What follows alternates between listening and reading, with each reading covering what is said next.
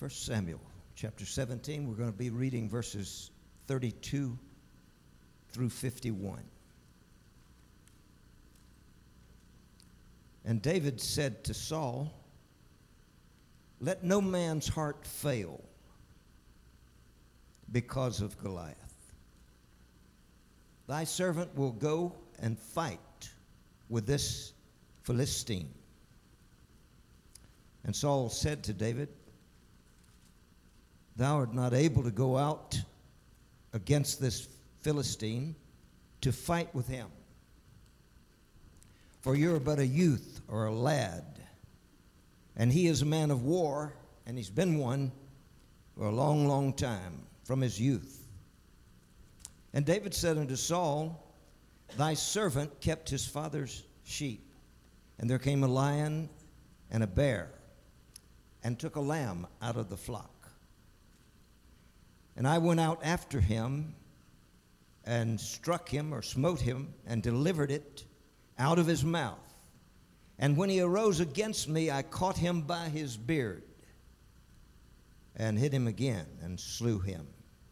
Thy servant slew both the lion and the bear, and this Philistine shall be as one of them, seeing he hath defied the armies of the living God. David said, moreover, The Lord that delivered me out of the paw of the lion and out of the paw of the bear, he will deliver me out of the hand of this Philistine. And Saul said unto David, Go, and the Lord be with thee. And Saul armed David with his armor, and he put a helmet of brass upon his head. Also, he armed him with a coat of mail. And David girded his sword upon his armor. I am in the right place, am I not? and David girded his sword upon his armor, and he essayed to go, tried to go, but he had not proved the armor. And David said unto Saul, I cannot go with these, for I have not proved them. And David put them off him. And he took his staff in his hand and chose five smooth stones out of the brook and put them in a shepherd's bag, which he had, even in a scrip. And his sling was in his hand and he drew near to the Philistine. And the Philistine came and drew near unto David, and the man that bare the shield went before him. And when the Philistine looked about and saw David, he disdained him, for he was but a youth and ruddy and of a fair countenance. And the Philistine said unto David, Am I a dog? that thou comest to me with staves? And the Philistine cursed David by his gods. And the Philistine said to David, Come over here, and I will give thy flesh unto the fowls of the air and to the beast of the field. Then said David to the Philistine, Thou comest to me with a sword, and with a spear, and with a shield. And I come to thee in the name of the Lord of hosts, the God of the armies of Israel, whom thou hast defied. This day will the Lord deliver thee into mine hand, and I will smite thee, and take thine head from thee, and I will give the carcasses of the host of the Philistines this day unto the fowls of the air and to the wild beasts of the earth, that all the earth may know that there is a God in heaven. And all this assembly shall know that the Lord saveth not with sword and spear, for the battle is the Lord's, and he will give you into our hands. It came to pass when the Philistine arose and came and drew nigh to meet David that David ran toward the army to meet the Philistine.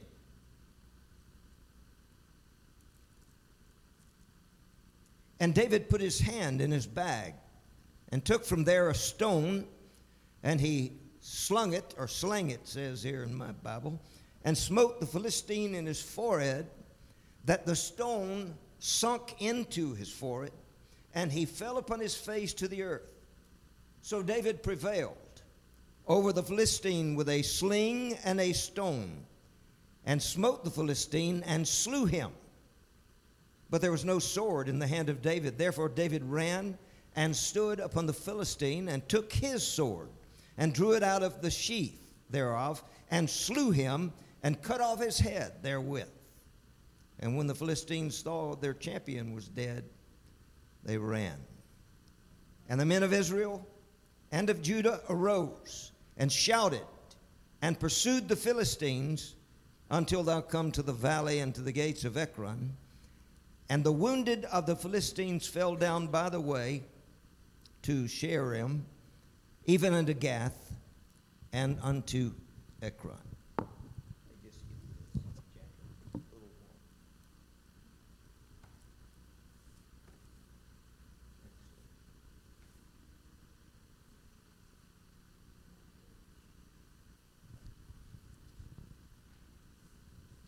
This is probably, for almost everyone, one of the most familiar accounts or stories or narratives in all of the Bible. We've known, heard them from the time we were uh, knee high to a grasshopper. Uh, the story of David and Goliath. And what a great story it is. The two armies, the two armies, the Philistine army and the army of Israel are looking at each other across the valley for 40 days. 40 days. They were over there, Israel was over here, and they were looking at each other and waiting, apparently, for something. This went on about 40 days. Goliath had paraded around shouting his taunts with a voice like a bull.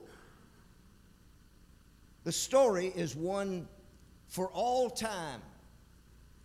And the reason it's a story for all time is that it depicts the victory of faith over the might of the world. It depicts the victory of faith over the might of the world. It is in part the history of the church and teaches you and me how the battles for God are to be fought. It's right here in this story. How are we how do we make war as the people of God? And it's right here in this story. this battle can be summed up this way a young man accepts the challenge of the giant and jumps into the arena and overcomes, not because of his own strength, but because he trusts in the Lord God of Israel. This young man is not, he's not like Samson.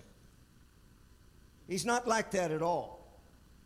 But he is showing us, the Holy Spirit had this put in the Bible for us so that all of us would know how we are to make war against our foe who is always making war against us. Amen? Amen.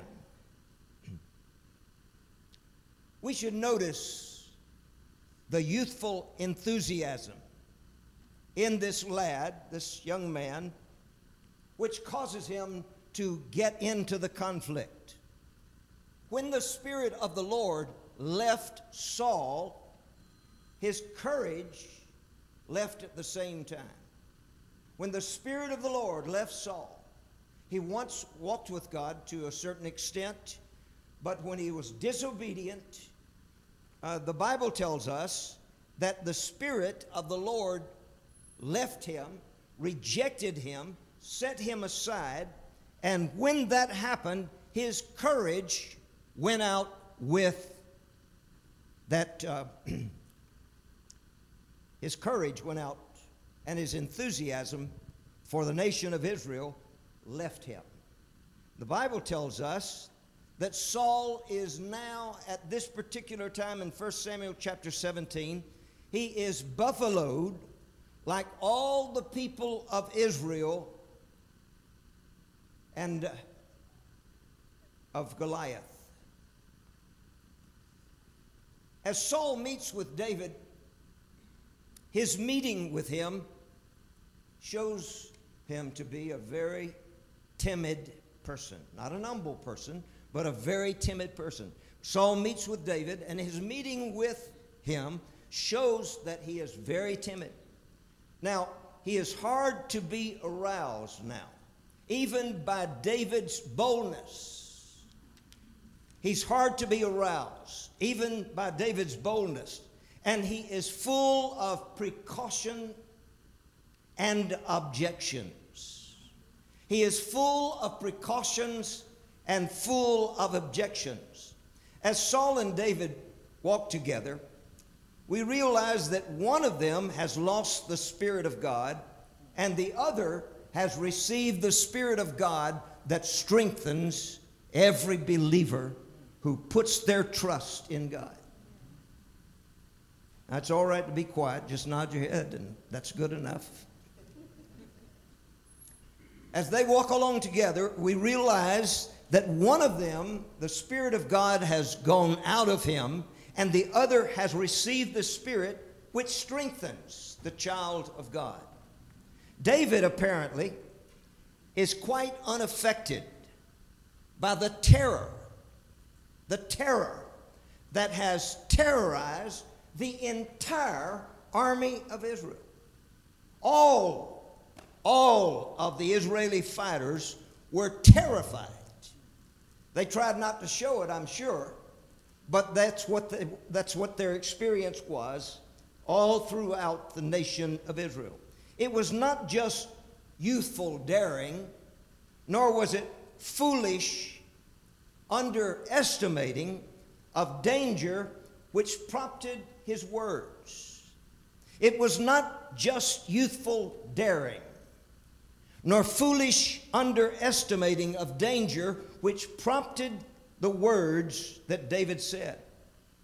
The ring, let's listen to this, the ring of true faith is in David's words. The ring of true faith is in David's words. His words portray for us how we may surround ourselves with an atmosphere that will keep faint heartedness off of us. Now, I'm going to read that again because all of us need to hear it. Some of us need to hear it greatly. His words portray, portray for us how we may surround ourselves with an atmosphere that will keep faint heartedness or cowardice off of us and which will make us impervious to faithless fear which is surrounding them all. What do we do when we're facing off with the evil one? How do we prepare ourselves? The man who trusts in God, the man who trusts in God should be like a great pillar of fire that is shining brightly in the darkness of terror and making a rallying point for others who have weak hearts. The man who trusts in God should be like a great pillar of fire that is shining brightly in the darkness of terror and making a rallying point for weaker hearts. Amen. When panic when panic has engulfed all the others, the Christian has reason for courage. We need to know that. Alfredo, we need to know that. When panic has engulfed all those around the child of God, the child of God has reason for courage. David conquered the temptation to share in the cowardice of Israel before he conquered the giant. I know I'm repeating a lot, but it's purposeful and it's, it's meaningful and it's the right thing to do. David conquered the temptation to share in cowardice before he conquered the giant. And I think that may, that may have been the worst battle of the two. Saul was the embodiment of worldly wisdom. Saul was the embodiment of worldly wisdom and of calculating, calculating prudence, while David was the embodiment of courage and faith. I don't know, I hope we all see there's a very clear delineation there between what is good and what is not good. Saul was the embodiment of worldly wisdom and calculating, that's the underscored word there, calculating prudence. While David was the embodiment of courage and faith. Saul made something of a minor effort to persuade David to stay away from the battlefield. He, his heart really wasn't in it, but he said to David, I don't think that's a good idea. He spoke of probabilities. He spoke of probabilities, and like all calculations of this type, his results are right except except that he has not taken all forces into account. He looks at David and he sees that he's not real big. He doesn't appear to be very strong. He has some unction about him. He has some desire about him. He has some fear that may, may be trying to get in. But Saul tries to get him to stay away from the battlefield. he spoke of probabilities, and like all calculations of this type, his results are right, or we could say they're nearly right, except that he has not taken all the forces into account. The omission caused him to come to this false conclusion. Yes, David is just a lad. And it's absolutely the case that Goliath is a great giant. Nine feet six inches, I believe, is what his height was. He's got you. He's got you. He's really got me, but he's got you. David is just a lad. And it's absolutely the case that Goliath is a giant. Uh, years ago, there was a thing going through the church where you, if you said it, uh, it was not a good thing. And I could discuss that for a while, but just want to allude to it. Um, I remember a man that was a pastor in this area at that time, and uh, I think they were having some testimonies or something. And he told how that he took out his checkbook and laid it on the table, and he said, That is not true. That balance is not true. Well, David didn't do that. He knew that he was a little guy, and he knew that this man was a giant, and that he that he um, was a veteran of many wars. He, Saul said, he's been a man of war from his youth. And the giant has always conquered.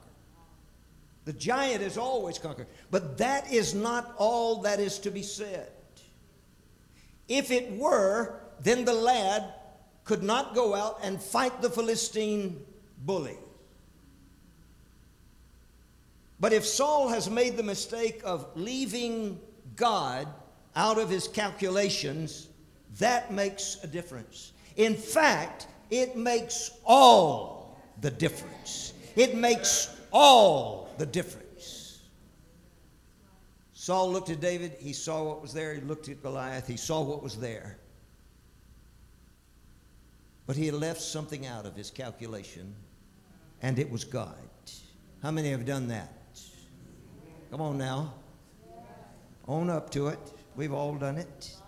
We've all done it. If Saul has made the mistake of leaving God out, that makes a huge difference. The same mistake of leaving God out of our calculations is still being repeated to this very Sunday morning. The same mistake that Saul made of leaving God out, when you and I make that same mistake, it makes a difference. It makes all the difference. The same mistake of leaving God out of our calculations is still repeated and will be repeated this very day and tomorrow and from then on. The same mistake is being committed, repeated. And the victories of faith, the victories of faith are a constant surprise to the world and to a worldly church. The victories of faith are a constant surprise to the world and to the church. Because we're not calculating God into our situations, where we are. Sometimes we have something that's coming down the road at us. We're looking down the barrel of the gun. We're children of God. We've been washed in the blood of Jesus Christ. We've been forgiven of our sins. Our name has been written down in the Lamb's Book of Life. One day, by the grace of God, you and I are going to go to a better place than here in South Carolina. We're going to a better place. But I'm afraid that until we learn that when we are calculating what is going to be done, where we're going to go, what we're going to say, unless we start calculating God into that, it's not going to be pretty.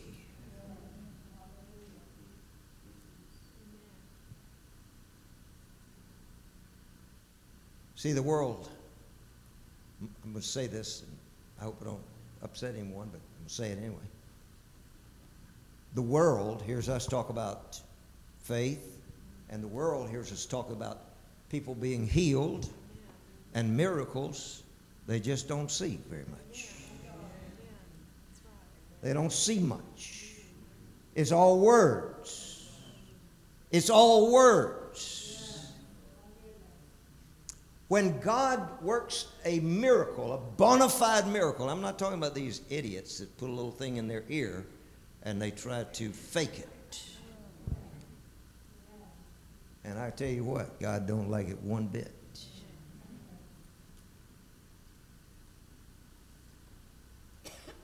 We have to have a proper and real calculation.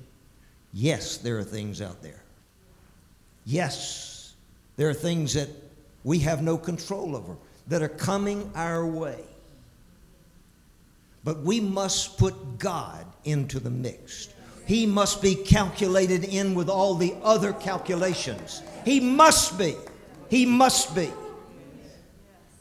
David's story of his fights with the wild beasts was intended to overcome Saul's objection. Saul said, I appreciate the fact you want to go, but you can't go. You're, you're just a young whippersnapper. So David is trying to overcome Saul's objection by showing him that though he was more of a youth when this happened, he had demonstrated his power. He had demonstrated the power of God. He tells first how he caught the bear by his beard and struck him and killed him. Then he brings in the true basis of his confidence. David had factored God in. David's calculations included God. How do I know that? Here's what he said The Lord delivered me. The Lord delivered me out of the paw of the lion and out of the paw of the bear, and the Lord will deliver this giant into my hand. He will deliver. He will deliver.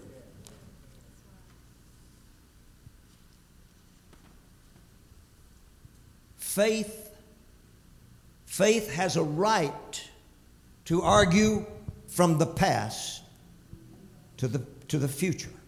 Faith has a right. You say, what do you mean?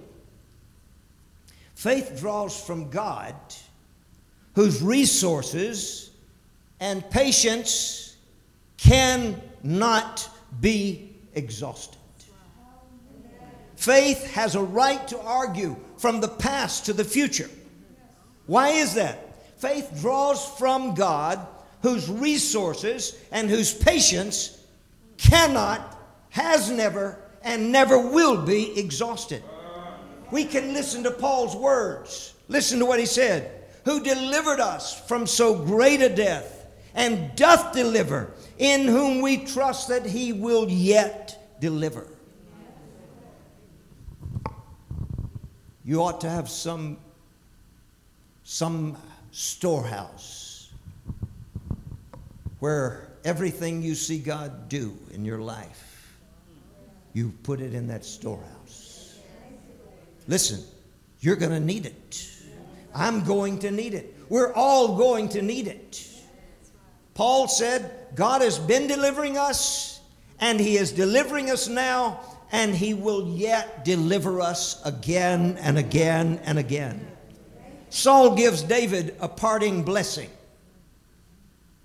He says, The Lord be with thee. Wonder why he said that. Why would he say that? The Lord be with thee. This is spoken by Saul from an awareness that the Lord had left him. That the Lord had left him. Somebody says, Well, my God is not like that. Well, you don't have the same God of the Bible. all Saul had to do, all you and I have to do, is what God tells us to do, what God shows us to do. Now, I realize in a congregation there's varying degrees of, of most everything. Brothers and sisters, the Spirit of God left Samson. The Spirit of God left Saul. We don't want that to ever happen. Nothing, nothing, nothing even comes close. Saul said to David, Go and the Lord be with you. Because he was aware that the Spirit of the Lord had left him and that his day of going into battle with the assurance, with the assurance of God's help, was a thing of the past. Yes, God loves us. He loves us so much that He sent His only begotten Son into the world, knowing what men would do to Him. Yes, He loves us. But that's not the only thing that's in the Bible. Samson deliberately, willfully, knowingly put his head in Delilah's lap again and again and again. And when finally the time came for Samson to rise up and do something, the Bible says he went out and shook himself and knew not that the Spirit of the Lord had gone away from him. Whatever you do, whatever you do, learn to hear the voice of the Lord. Most churches only have one pastor. We have two pastors.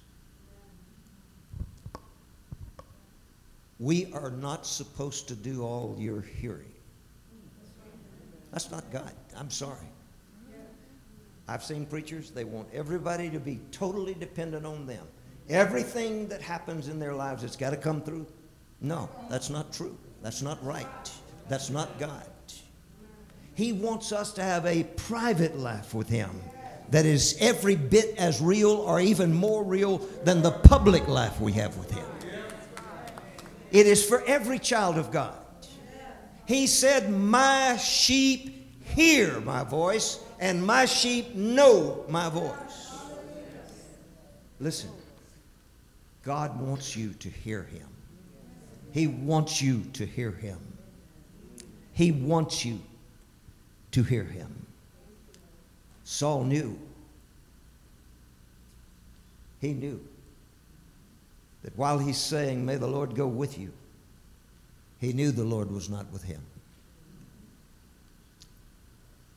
And he knew that his day of going into battle with an assurance of God's help was in the past.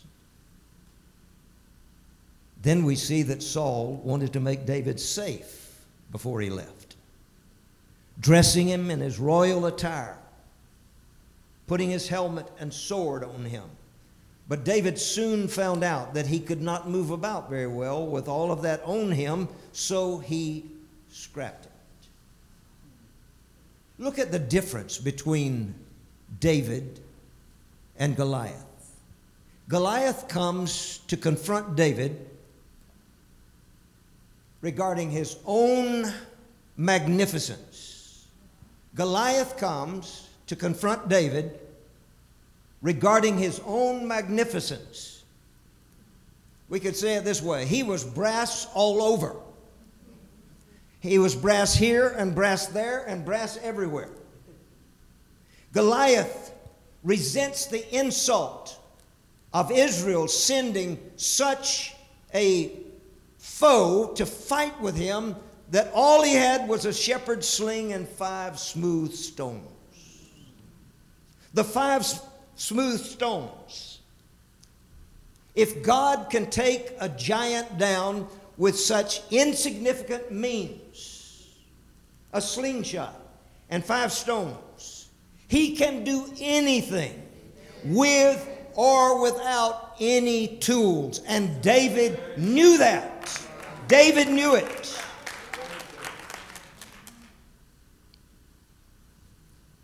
If God can take down a giant, actually, as far as we know, David only fired off one shot a slingshot and a stone. He can do anything without any tools whatsoever. But He's given us tools. The weapons of our warfare are not carnal, but they are mighty through God. See, Saul didn't have that anymore. He had disobeyed the Lord knowingly. He knew exactly what God said for him to do, but he decided to do it his own way.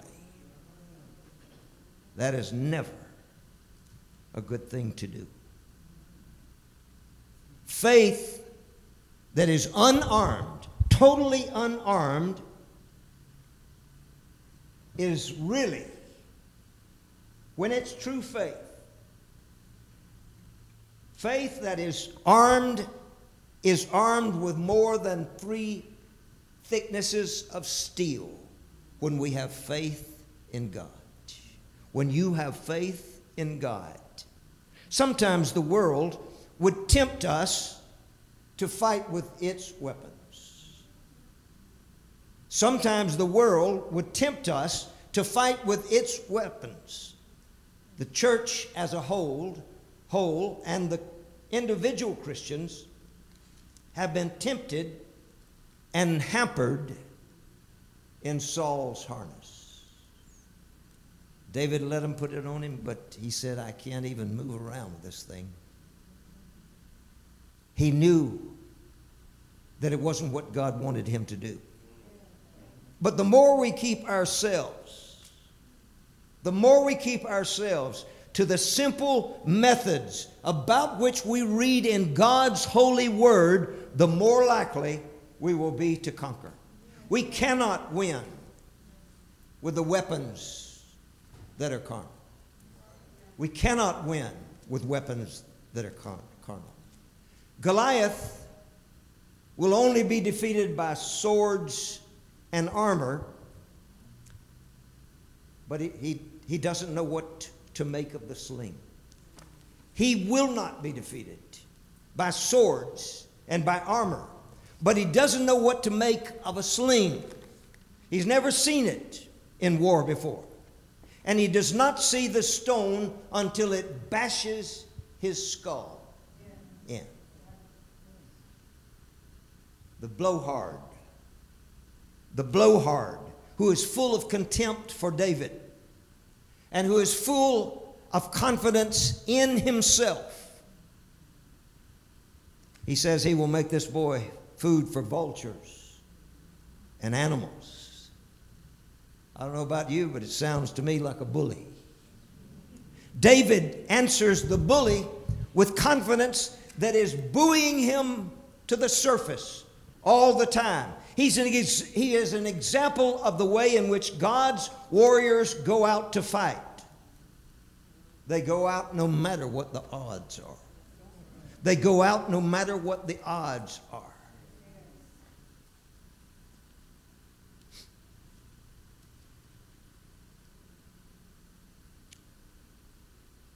The man or woman or young person who can say, I come in the name of the Lord of hosts, has no need to fear an army of Goliaths, a total army, thousands, hundreds of thousands of Goliaths. If you and I come in the name of the Lord of hosts, we don't have to fear, no matter how many Goliaths are around us.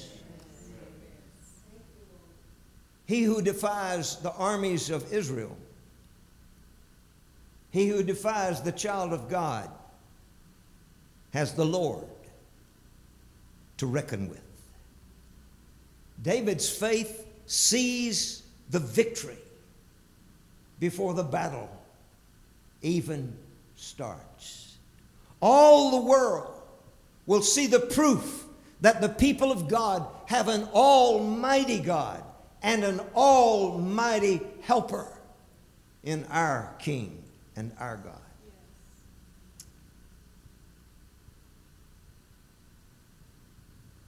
David's faith sees the victory before the battle starts.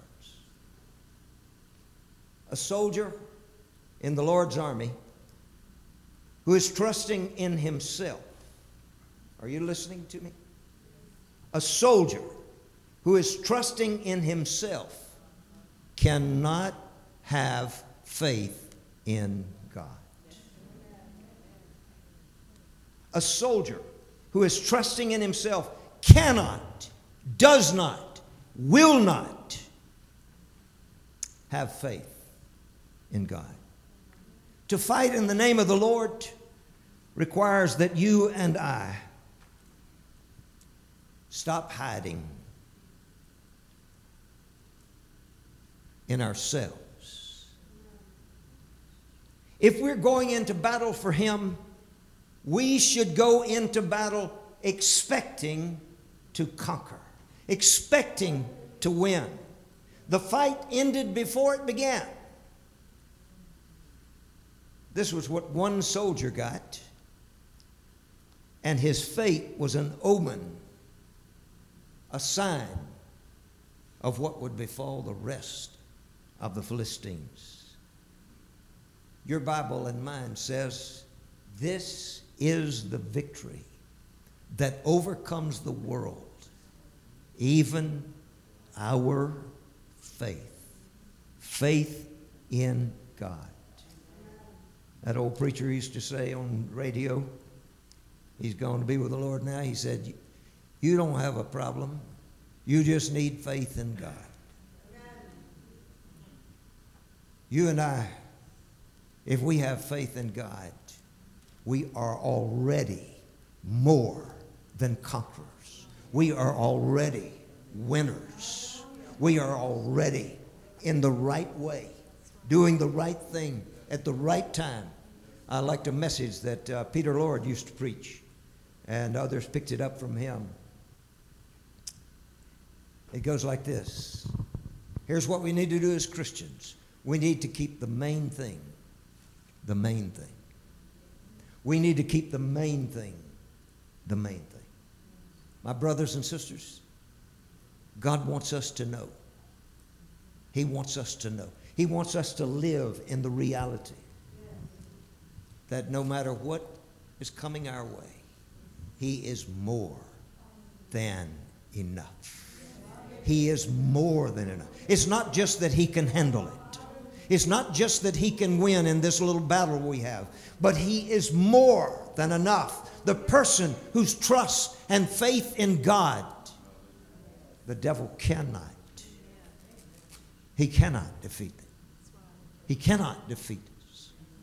He cannot keep us from being successful in our walk with God. It's impossible. It's impossible. Would you stand together and let's pray? Thank you, Father. Thank you, Father. Thank you, Father. We bless you, Lord. We bless you, Father. We bless you, Father. Oh, hallelujah. What a mighty God you are, Lord. What a mighty God you are.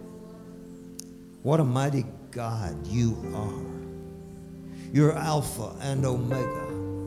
You're the first and the last. You're the beginning and the end. You see the end from the beginning. Even before the beginning, you see. Lord, we thank you this morning that you're wanting to encourage us in our faith. You're wanting our faith to rise. You're wanting our faith to grow. We don't have to pretend that something is not happening. It may be happening, but our God reigns. Our God reigns. He reigns today. He knew about what was going to happen to you yesterday a long time ago. He knew about it. He knew about it. And He's thoroughly prepared to bring you in victory through your situation. Get your heart fixed on God. You can't fix that situation. You'll never be able to fix that situation. But if you get your eyes on the Lord,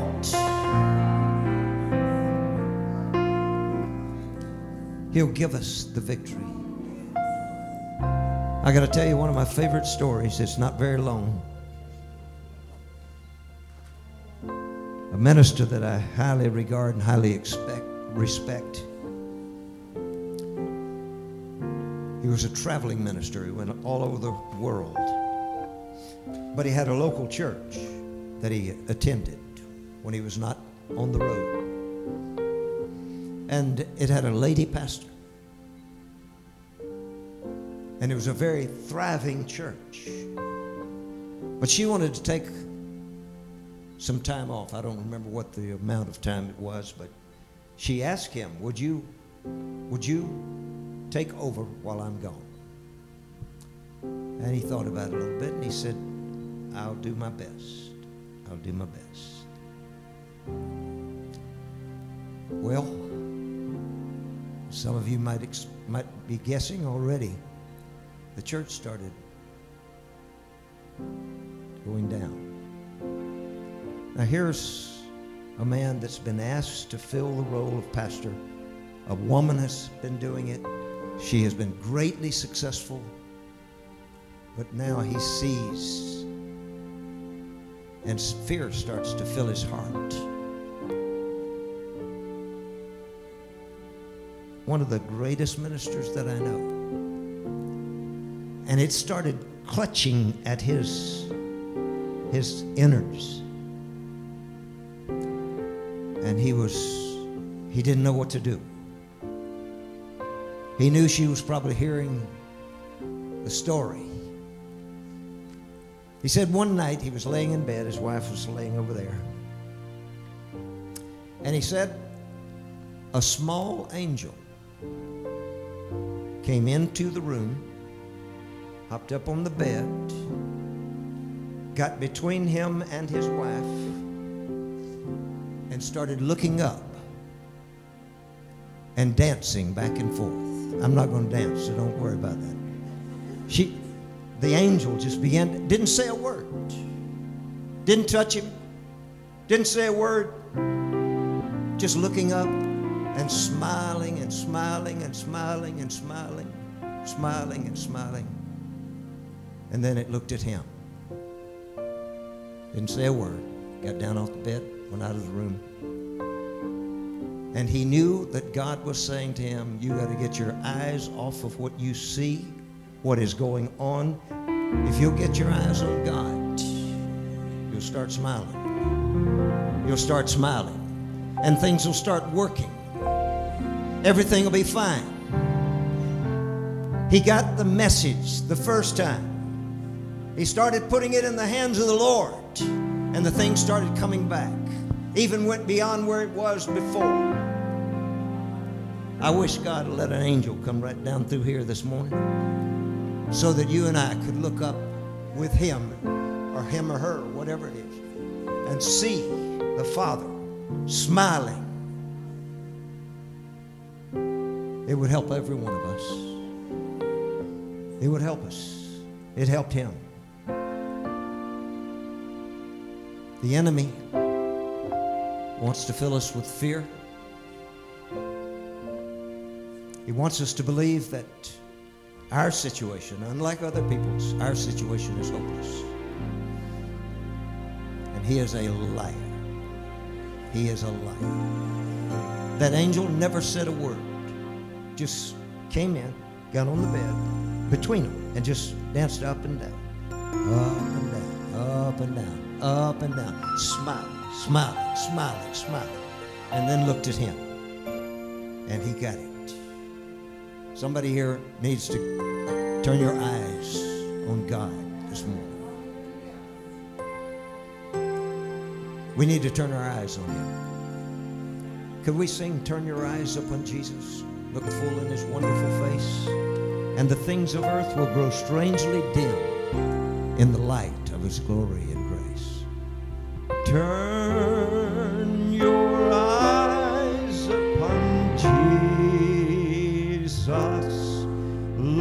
Look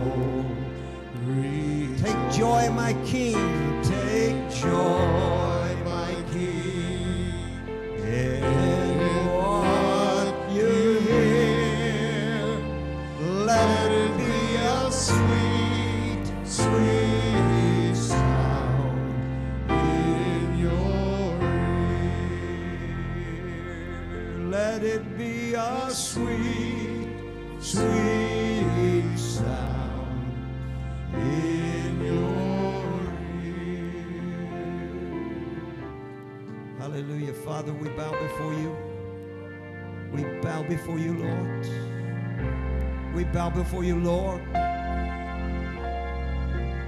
We bow before you. You are the King of kings and the Lord of lords.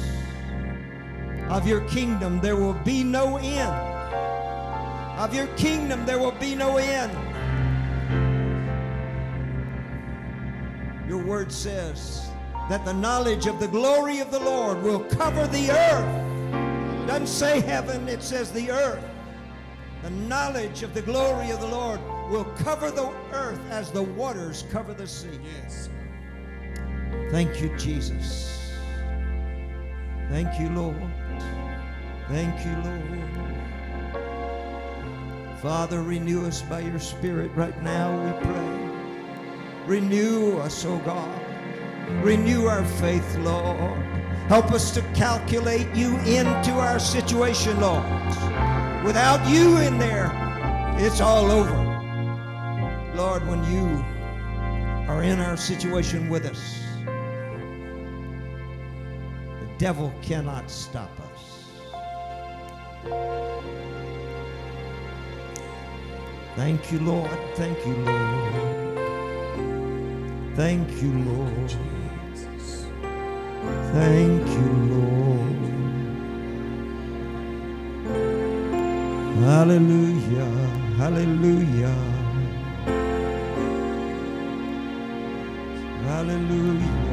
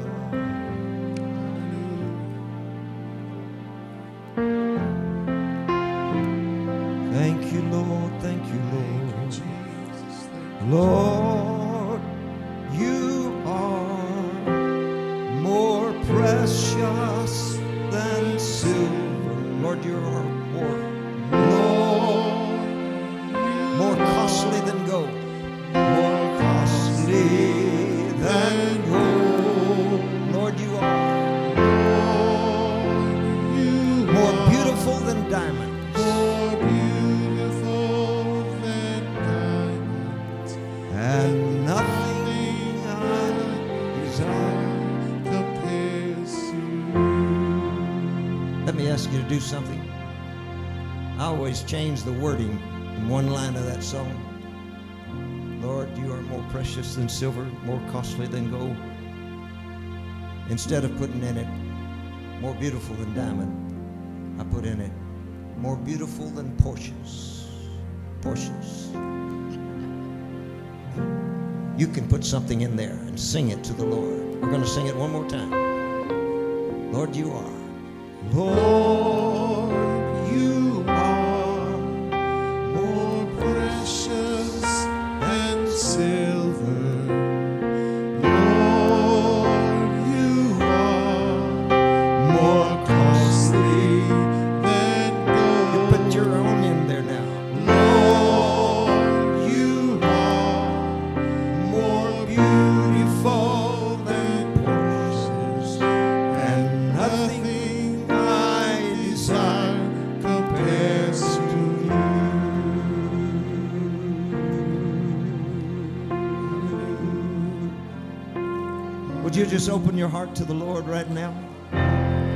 Just open your heart to the Lord right now. He's here.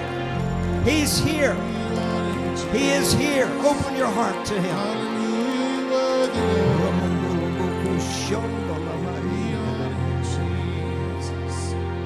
Hallelujah. Hallelujah.